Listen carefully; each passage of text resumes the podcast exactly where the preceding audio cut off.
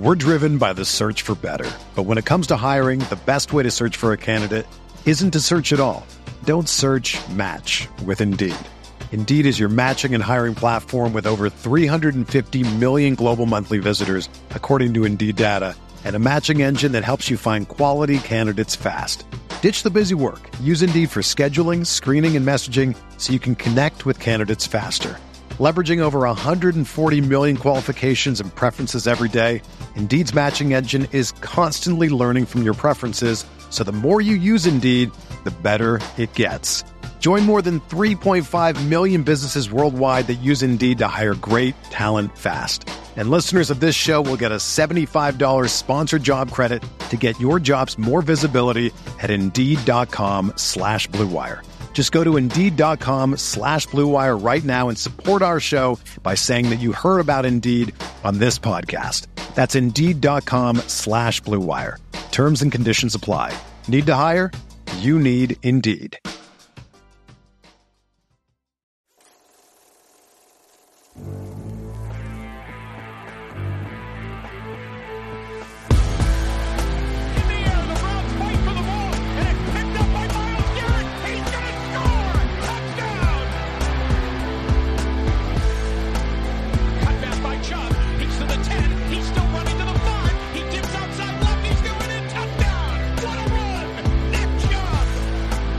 What's up, everybody? Welcome into the OBR Film Breakdown. I'm your host, Jake Burns. This is your Thursday, January 12th episode. We have a good episode here that I think is going to dig into a really important, the most important Burning Browns question, as we have done traditionally throughout the season, and as we will continue to kind of push into the offseason, doing so with Jared Mueller. If you missed yesterday's pod, I had to flip flop Jared and Jordan because uh, Jared was doing some traveling, different things, and and um, uh, you know uh, we talked yesterday with Jordan about 2022's uh, full season awards and really demerits too because there you go seven and ten not a ton to be all too positive about with giving out season ending awards. But there were a lot of discussions around the good and bad well worth your time. It's a long one but it's well worth your time to to dig in and thought process around a lot of the players on this roster the disappointment the guys who played well. There's there's just some different angles there and i think it's well worth your time. So go check that one out. The thing i want to talk to to uh, to jared about today is the defensive coordinator situation as we know it. Now we do not know much outside of today. We know Jim Schwartz interviewed on this uh, on this on this Wednesday. They're going to have more interviews, including Flores, over the coming days, and then there's other names, obviously, that are uh, that are floating out there as well. So they're going to get to those guys. It feels like there, there's a hurried process here, but not too hurried. So um, you know, I think they're going to interview their guys, but they're not going to draw this out all too long. They are going to interview everybody they talk to. It's like they're going to walk away with a hire this week or something like that. But it does feel like they're moving in the direction of getting their their several interviews done, maybe doing a second one with a couple of them, and then making that hire. I would imagine in the next 10 to 15 days is my hunch. So uh, we want to dig in on a very, uh, in my opinion, the most important question of this defensive coordinator hire. So I'll welcome in Jared Mueller now, and then we will dig into this question. Jared, what's up, buddy? Man, not a whole lot. I mean, it feels like forever ago that Joe Woods was fired, right? Like it is, I think officially Wednesday. I'm actually on the West Coast. Uh, so it is, it's a different experience for me, just kind of figuring out what time of day it is there. Uh, but man, doesn't it feel like uh, Joe Woods got fired a week or so ago? It does. You, you quickly move on from the, the regular season when it doesn't go well, and then you get into the off season, and it felt like the, the morning of that hire, the firing happening early in the morning, kind of made it feel like it was a Sunday fire in a sense. Yeah. And uh, from that, you get uh, almost an extra day of discussion around it. So, listen, here's the question, Jared. Like, I think this is the single most important question. Now, we've heard some things today, um, you know, in terms of, I think Albert Breer, who seems to make more appearances on Cleveland radio than anybody I've ever known, uh, was out there today and made a couple little things um, known. He said he's talked to people. They think Brian Flores has a really good shot at this job. Uh, another thing that he said was, um, I think according to, I think he was on 92.3, uh, it was where he made the visit, but you know, the, the connections thing, and that's what we're all trying to do is, is draw connections. So Breer said that Flores might be the favorite. Sean Desai is a connection to Stefanski, would run maybe potentially a Vic Fangio style scheme if they can't get, you know, Evero seems to be a tough one to interview because he might be getting a bunch of head coaching interviews and ultimately be retained in Denver. You never know what that's going to look like. But the thing that's interesting to me are the connections. And when you draw the connections, it's pretty obvious, right? You know, you have Andrew Berry's connection to Jim Schwartz from the Philadelphia days. You obviously have uh, Stefanski's connection to Desai. There's a little bit of a connection there, and obviously the Vic Fangio style stuff that's very popular. And then the Flores stuff is a player draw. I think there's no doubt Flores and Mayo come from a very aggressive, attacking, uh, you know, a New England Patriots mindset, and there's a draw there. There's there's respect around the league, and the Browns are trying to do two things. I think it's important to understand that the Browns are not trying to solve just schematic things here. They are trying to solve a culture problem on the defense because I think that is where the biggest part of the culture problem rooted this year. And now you can go back and look at last year, the quarterback and um, you know Odell, and talk about the culture of the offense, but they have not had high level culture problems on the offense, in my opinion, as far as players acting out in a certain way. Um, I don't think we've seen that. We were built to believe that there was a culture problem on the offense last year, 21. Uh, I don't think it was as bad as people thought. They just weren't getting the quarterback playing from that. A really unhappy wide receiver wanted out. And um, I think a lot of the speaking out, a lot of the undisciplined stuff that pops up week to week, lacking communication, the things like the accountability things happened on the defensive side of the board. Not that the, the, the offense was perfect, but I think we could all agree that the culture side of the defense to me seems to be a bit more of a problem. So I think that's a really big part, Jared, of what they're trying to solve here with this hire, on top of obviously schematic advantages. So so my thing here is pretty simple. Um, you know, I think most of the guys that they're looking at, I don't know Desai well enough to know about his cultural impact. But anytime you hear people talk about Jim Schwartz, Flores, in the in the in the small amounts of things I've heard about Mayo, have all been very strong players, coach, accountability, um, love to play for him type of things. Like those are those are what they're trying to solve here, and from that root comes what they bring, right? So Schwartz is going to bring the safest hire, in my opinion, for what they have and what they have done from a personnel standpoint, from a um, I'm trying to, to tread this carefully, non controversial approach. Uh, because we all know that the Flores stuff has brought on a bunch of controversy. And again, that's not to say Flores is right or wrong. He just has brought on some controversy of late. And it's like like what I think is going to happen is if if Schwartz is hired, it's going to be under a philosophical standpoint a very similar defense to the one we have seen in recent memory. That doesn't mean they don't get cleaned up. A lot of the issues that they need to get cleaned up, and they're they're fine, they're good. But what I think can happen with the other side of this, with the Mayo and Flores side, um, you start to look at this from this is going to take some personnel changes. It's going to be a completely different looking defense, attacking a lot of crazy fronts, a lot of man to man left on an island some covers, an up massive uptick in cover zero and aggression. Um, I'm not saying that Flores and Mayo cannot alter what they like to do to fit the Browns, and I think they will. But at the core, they are still very aggressive coaches. And with that, you can alter some things, but that's what they're going to want to bring to put their stamp on the defense in Cleveland. So the question I think is really key here is how how big do they want to swing? Because with Flores, I think you're getting the most broadly respected from a player standpoint coach that they could get. A guy who comes with a very, uh, you know, uh, aggressive and preferable relationship on the defensive side of the ball with players. You hear players talk about him all the time. They like him a ton. But again, there's a massive schematic change there that to me is a big risk because if you don't get the personnel to correctly fall in line with what they want to do right away, that can potentially equal to a disaster. Now Schwartz, and I, and I think somebody who's bringing in Fangio's style of defense, so somebody like a Desai, would, in my opinion, be less of a risk. I think you have guys on that side who are base four three guys like to play. You know, as far as Schwartz goes, love that wide nine. Um, don't prefer to blitz much and try to generate pressure with the front four in unique ways. Um, that stuff to me screams a safer hire.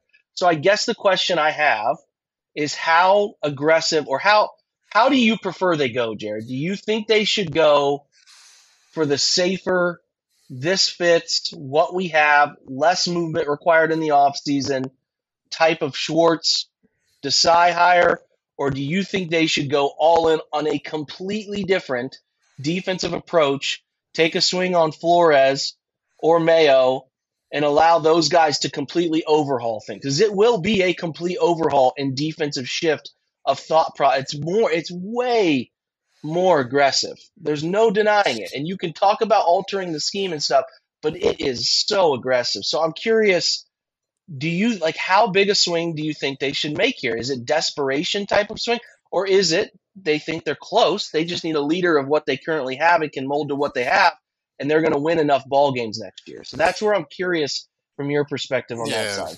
I think before I get to that detail, I think the bigger question that you're asking that I'll be really intrigued about all offseason, not just for the defensive coordinator job, is really how do they look at the decisions they made over the last three years and how do they look at this year? So obviously, no matter what Jimmy Haslam has or hasn't said, this 2023 is going to be very important for Andrew Berry and Kevin Stefanski and even possibly Paul Paul D. Podesta. And so the real question they have to ask themselves is do they want to go down swinging with what they have valued, what they thought was important, what they thought would work? Whether you're talking about uh, acquiring certain types of players, whether you're talking about the style of coaching that Joe Woods had, or at least schematically, uh, or talking about the players that are already on the team, or do they look at that and say, we've tried that for three years and we're still going to have some of that as our base, but we've done three years of that. So we've got a lot of young guys, athletes, this, that, the other. But right now, for year four, we're going to need to plug in something different. Um, in a lot of ways, what you're even describing is both systematic, but also kind of the intangibles. Right. And so whether that is, you know, throwing out some of the age guardrails, throwing out some of the uh, speed and height and, and some of that kind of guardrails, or when you're talking about this, you're talking about scheme versus right? Brian Flores, aggressive, players coach. Same thing with Jerod Mayo, right? Not only are you talking about scheme differential, but you're also talking about things that are, are a little harder to measure, uh, a little harder to kind of put your finger on. And um, from just kind of understanding of, of, of how the math works, right? There's more variance to what you're describing, right? There is safety in, or there should be in a well run Vic Fangio style of defense where you're in cover two, three, four, six, right? You're you're in those kind of schemes where most of the time you're keeping things in front of you. Uh, in zone, you can uh, get a you should get more interceptions. You have more people in coverage because you're trusting your front four to get where they need to go, right? All of that stuff is is more of a safe way of going. Um, but they have, at some level, they've played it safe, right? Drafting the 21 year old instead of the 23 year old is a safe play because the 21 year old's more likely to develop higher level skill, all of that kind of stuff. So I think in the end, that's really going to be the overarching important question that they will answer based on their behaviors. Are they going to just say, we're going to ride or die with what we have been doing because we really believe in it? Or are we going to supplement what we have done for three years and really kind of go in a different direction where we value other things to again complement the youth, the athleticism, whatever. And let's let's not be safe, right? The Deshaun Watson play was not a safe play, but on the field he's a very talented player. But maybe let's go in that other direction. So for me, I'll be honest, I think the biggest thing for me isn't really the scheme. It is that intangible of, of changing culture. And so, who do they believe is going to listen? I don't give a flying rip about rah rah and he looks passionate and all that bullcrap. That stuff doesn't matter. We only complain about it when the other side isn't working. And then when the rah rah doesn't work, we complain about it too because he's too emotional and, and isn't logical and whatever. So, for me, it's really about that culture of being a leader, someone who put the players in the right position, make them to want to play for you, uh, but not again. It doesn't have to be rah rah, and and really kind of push the players to be the best that they can be. Whereas it almost seemed like Joe Woods for the last three years was like, "We're going to do this. Go ahead and do it, guys. Here's what we're going to do," and it really didn't put the players in the best position to succeed.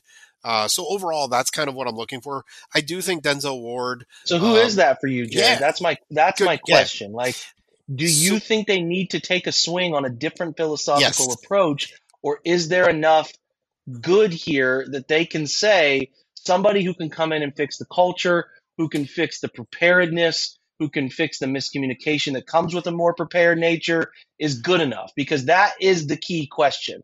Like, do they need to just completely I mean, because look around the division. The Ravens are hyper aggressive, and they have been traditionally.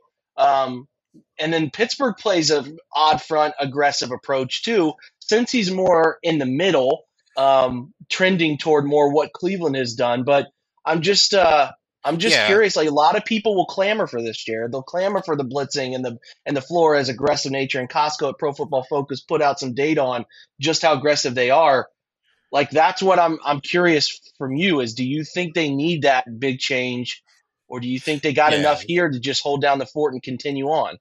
You know, I think they. I think they need Brian Flores. I think Brian Flores is the. He would be who I would choose for two reasons. One, I do think the whole leader of men they want to play for him is really, really important in the NFL. Not again, it doesn't matter about rah rah, but they actually want to play for this guy. They believe in the guy. The other thing I think is I've heard from Denzel Ward for a couple years, and I, I've heard uh, enough from Greg Newsome and maybe even from John Johnson, uh, but definitely from Greg Newsome and Denzel Ward that they would prefer to be in in man. And I think Martin Emerson likes to be physical. I think he he has the length and all that, the height to play off and and zone and all that stuff. But I think when you look at kind of that goal of, of is it going to be the hyper aggressive, put them on an island? I'm not saying any cornerbacks in the NFL anymore can get away with that on a regular basis, but I do think the Browns would have three, their top three cornerbacks would fit well in that role. Emerson wants to grab every receiver he sees come by him. Denzel wants to mirror everyone, and Newsome wants to do a little bit of both. So I do think Brian Flores would be, if I had to choose, he would be my pick. Um, and I think in the end, the Browns need players, coaches that other people want to be a part of. And I think that's the third part of Flores is I think he's drawing those free agents. Now, obviously, the Bears and some other teams have a lot of cap space and they're going to really screw up the free agent market. But I think there will be veterans and there will be talented players that uh, may take a little less to play alongside or in the same defense with Myles Garrett. Ward, all of those guys, uh, JOK, as well as to play for Brian Flores. I think that is going to be a huge selling point. So across the board, I think Flores makes a lot of sense. I'm not going to pretend to know enough about Mayo. Um, obviously, people will talk about the Patriots kind of tree, but that generally is a head coach issue and not so much a coordinator style of an issue. Um, but I love that he's a former first round pick uh, and then went basically pretty quickly into coaching. And so he could have rested on his laurels, probably been okay financially, um, but he went through the grind of wanting to coach pretty quickly after retiring. So there's a lot of value there as well. I just think Flores would be kind of, I'm almost at the Flores go for the high ceiling uh, and everything he can provide, or go safe with Jim Schwartz. I feel like the other guys might be a little bit too much in the middle. And I think Desai, if it's because of Stefanski and he's similar, I think that is, you know, from a gambling perspective, I think that is just uh, chasing bad money, which you've been doing over the last three years, with good money, the opportunity to make a difference this year. Yeah, the crux of this whole thing is dependent on which of these styles you prefer. I th- again, I think most of who they're attacking here are guys that are well respected and will drive respect from the players and will do wonders for the culture because you know Flores, Schwartz, they bring experience from the angle of being a former head coach, being around those things. I still think Desai is a long shot for this job, but I can certainly see where his draw of people he's been around could also be a nice piece of experience in running his own defense away from Kevin.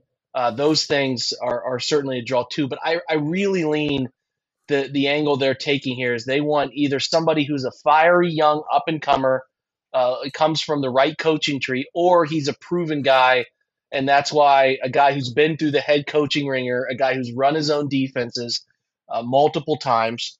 It makes sense to me that the two leaders in the clubhouse would be Flores and Schwartz. So we'll Mhm. see. Um, those two interviews are happening first. I don't think that's a I don't think that's a mistake in the way they did it, uh, or, or some hidden um, I, I- listen, put this way. I think it's out in the open. I think I think it's very obvious that those are the two that are leading. Now, does that mean they either get both of them? Those two services are going to be in demand across the league. Doesn't mean they don't get them, but we don't we won't necessarily know if uh, if they were offered the job or not. Um, we could get out, could leak, but for the most part, we're left to guess here. So we'll see who they hire. I think as we sit here on January 11th, as we record this, it feels to me like it's one of those two with some head coaching experience they can lean into. So we're going to take a break, uh, uh, uh, really our only break of this episode, and come back and talk about that former head coaching aspect that uh, a lot of people are tying into this next hire. So we'll be right back. We're driven by the search for better. But when it comes to hiring, the best way to search for a candidate isn't to search at all. Don't search match with Indeed. Indeed is your matching and hiring platform with over 350 million global monthly visitors, according to Indeed data, and a matching engine that helps you find quality candidates fast. Ditch the busy work. Use Indeed for scheduling, screening, and messaging so you can connect with candidates faster. Leveraging over 140 million qualifications and preferences every day, Indeed's matching engine is constantly learning from your preferences, so the more you use Indeed, the better it gets. Join more than 3.5 million businesses worldwide that use Indeed to hire great talent fast. And listeners of this show will get a $75 sponsored job credit to get your jobs more visibility at Indeed.com slash BlueWire. Just go to Indeed.com slash BlueWire right now and support our show by saying that you heard about Indeed on this podcast. That's Indeed.com slash BlueWire. Terms and conditions apply. Need to hire? You need Indeed.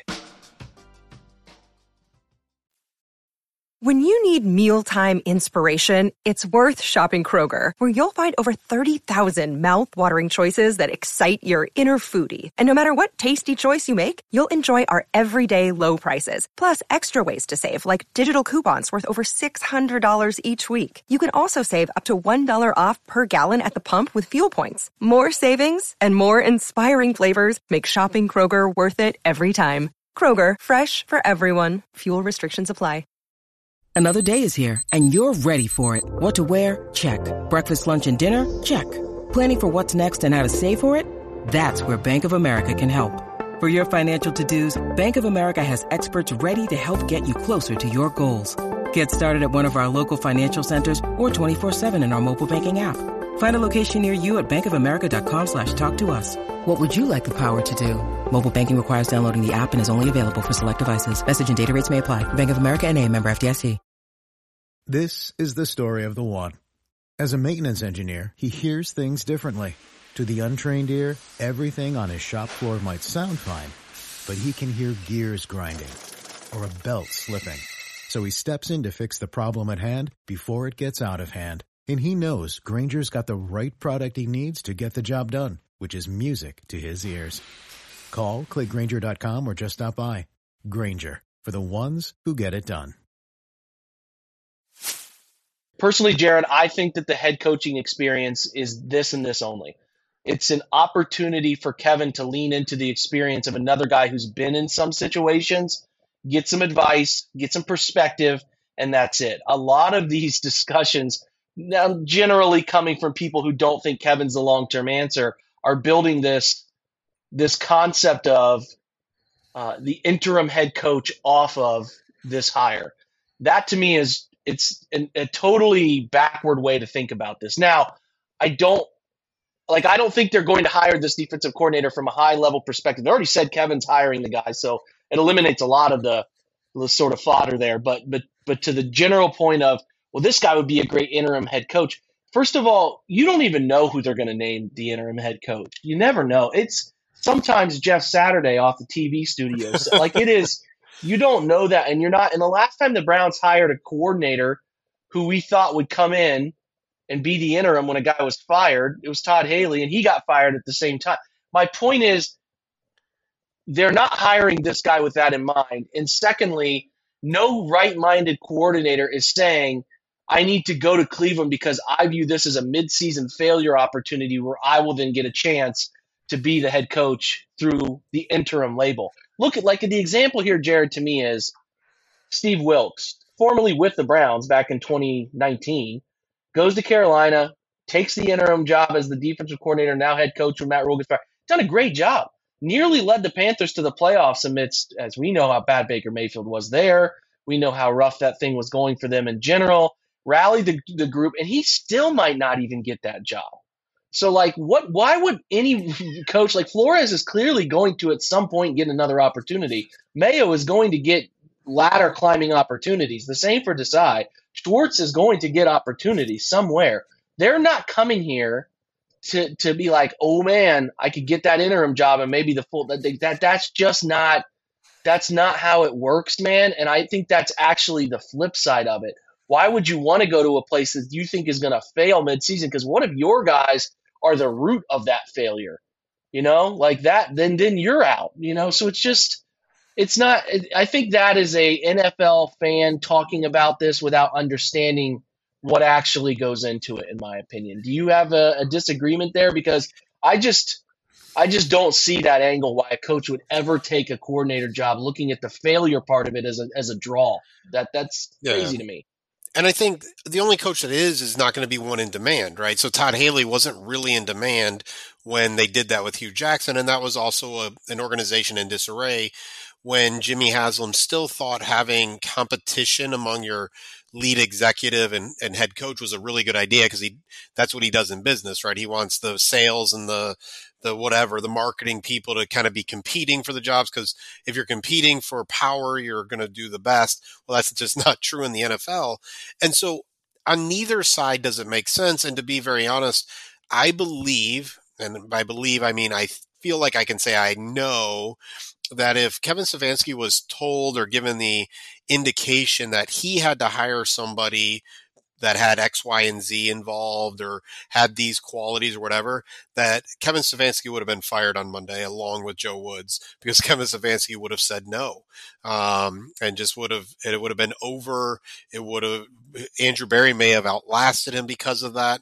And so, yeah, I think either side never planning for failure it just doesn't make sense in this kind of business, right? Because in this kind of business, if you have a failure of a year, you just start over next year. This isn't, you know, a company you own where if you have a failure, you're going under and you can't, you know, you're just not going to exist anymore, any of that kind of stuff. Those kind of companies can plan for failure, think through what the strategies will be, all of that kind of stuff. But in professional sports, failure is generally at worst case scenario, uh, should be just one year. And so um, you're exactly right. Uh, the defensive coordinator is going, hmm, maybe I can get this interim job. Well, that doesn't even mean that interim job is going to make you look good either. And so, um, you know, across the board, it doesn't make any sense. It doesn't make sense for Stefanski. Doesn't make sense for Berry in a lot of ways. Um, and it doesn't make sense for any of the coaches that would be interested in coming in. But you're exactly right. It is something people want to talk about, or or at least you know are interested in talking about, especially as Breer has said. Um, and uh, ESPN has also got a piece. Uh, it's literally a, a little side note in in one of their insider pieces from Jeremy Fowler that says the Browns value head coaching experience. But I think it's for exactly the same reason you just talked about, which is someone Stefanski kind of you know feel like he's comfortable with, can chat with about things, but also a little bit like Sean McVay, Sean McVay and Bum Phillips. When Bum was the defensive coordinator with the Rams, Sean didn't do almost anything with the defense during the day during the game, and really allowed Bum to really kind of take care of that. And so, I think for someone like Flores um, or Schwartz or whoever who may uh, even the younger guys want to build their resume, to be able to say, really, I was the head coach of the defense, right? I was really running this show. So Stefanski can not only run the offense, but maybe have a little bit more of a hand in Mike Priefer's special teams. I think that's what's really going to make uh, the most sense for the Browns. The idea of an interim head coach, I mean, Denver literally brought, I actually don't know the guy's name, some random guy in in the middle of the season fired Nathaniel Hackett with a couple games left and made that random guy, who was a consultant, I believe, the head coach, right? So none of that stuff is given. Teams should never plan for that kind of loser mentality um, outside of like injury, right? Like let's have some backups or whatever. Um, and so it just doesn't make any sense for that to be the primary goal is have a nice interim coach because that also means the season's wasted anyways. I don't, how, you know, Steve Wilks, you're exact, you know, he, he perfectly said is, you know, he really rallied the troops, still missed the playoffs, right? Still isn't certain to get that job. So um, it just, it's a talking point, but it's not a talking point for valid reasons. It's a talking point for TMZ oriented reasons. Couldn't agree more. I, I just, I just think that that's, it's just, it's a backward way of thinking. And I know that what Browns fans mostly here are trying to do is justify what could come in the future. That's what they're always doing. But coaches don't go into it that way. You know, if they fire Kevin, we got this great answer. And if you go ahead and fire your coach in season, it's over, brother. Like that season is over. There's really very little chance to save it. And that guy is typically very, very often outside of, you know, Freddie Kitchens, shout, shout out to Freddie, who fooled the, the, uh, and he wasn't even the interim head coach. He was the offensive coordinator. So that tells you right. more. Like the interim head coach rarely gets that job into perpetuity. So like it's tough, man. I know that what we want to do is project, project, project, but the only projections that are happening from those in interview process and those in the Browns front office is how do we fix this defense to take it from this level to the next level? Here's the personnel stuff we need to do, and here's the schematic and leader, voice leader who will help us with this. That's it. Like that's it, man. Like they are not looking at it from any downline angle other than they want to get the defense right. And I think the coordinator coming in is buying into Kevin first and foremost, and then buying into the personnel he has to use and not looking down the line 8, 10, 12 games into the season talking about he could get some opportunity. Like, again, these are not, no, these are guys, Flores, Schwartz, they can get jobs. These are not guys desperate for jobs. So I certainly don't buy into that aspect of interim label uh, influence on the hire. So I think the quicker we can put that to an end uh, is probably the better. So listen, Jared, this stuff is going to be moving rapidly. They're going to do these interviews. Like I said, we're looking at a probably late next week timeline here. But mm-hmm. I think it's always imperative to uh, sort of peel back, look at what the leaders in the clubhouse are looking at, why, and really kind of gauge what the Browns should be looking for and what we ultimately think they will be looking for as a means to understand the hire, right? And and project it first and then understand it later. So good stuff, man. I really like the angle of of of wh- where they swing for the fence here. Are they trying to get on base, keep things moving, you know, and take the yep. upgrade of getting on base, or are they trying to to swing for the fences? Because I do think there are some hires here that indicate we are trying to just completely overhaul everything about this defense, and and that will be that will not be as easy as people think, but it could end up being the right path. So we'll see about it, man. Listen, we appreciate you very much, Jared. Obviously, taking time on the road to join us and yuck it up about defensive coordinator hires in early January, brother. Hey, absolutely. I will. Uh, I'll soak up a few extra sun rays for you while I'm out here. hey, man, I I talked to Jordan yesterday. He was left coasting and said it was raining nonstop in LA. So hopefully you're getting some uh, oh yeah, we're we're about we're about two some hours uh, south of that. So, uh, 65 degrees, sunny, uh, a few walks on the cliffs, and and some great food already today. So, nice. Uh, and and it is uh, rolling upon like 3:30 here. So I got we got a lot of daylight left here. He's got a lot of daylight left as I'm wrapping mine up. Kids are going to bed at 6:30. We are out of here for Jared, for myself, for the OBR and for Dawgs by Nature, where Jared continues to put up great content. Check that out. Continue to go to the OBR for all your needs, Twitch shows, everything that's readily available. You know that I have some exciting news coming in the next few days about some merchandise that we're going to do for the uh, OBR Film Breakdown podcast. I think it's going to be pretty cool. Some hats, some shirts. I'll talk to you about the nitty gritty details of that in the coming days. But again, I appreciate you being here, listening to this podcast on your fine Thursday, whenever this podcast finds you. Again, thanks for stopping by. Have a great day. Go Browns.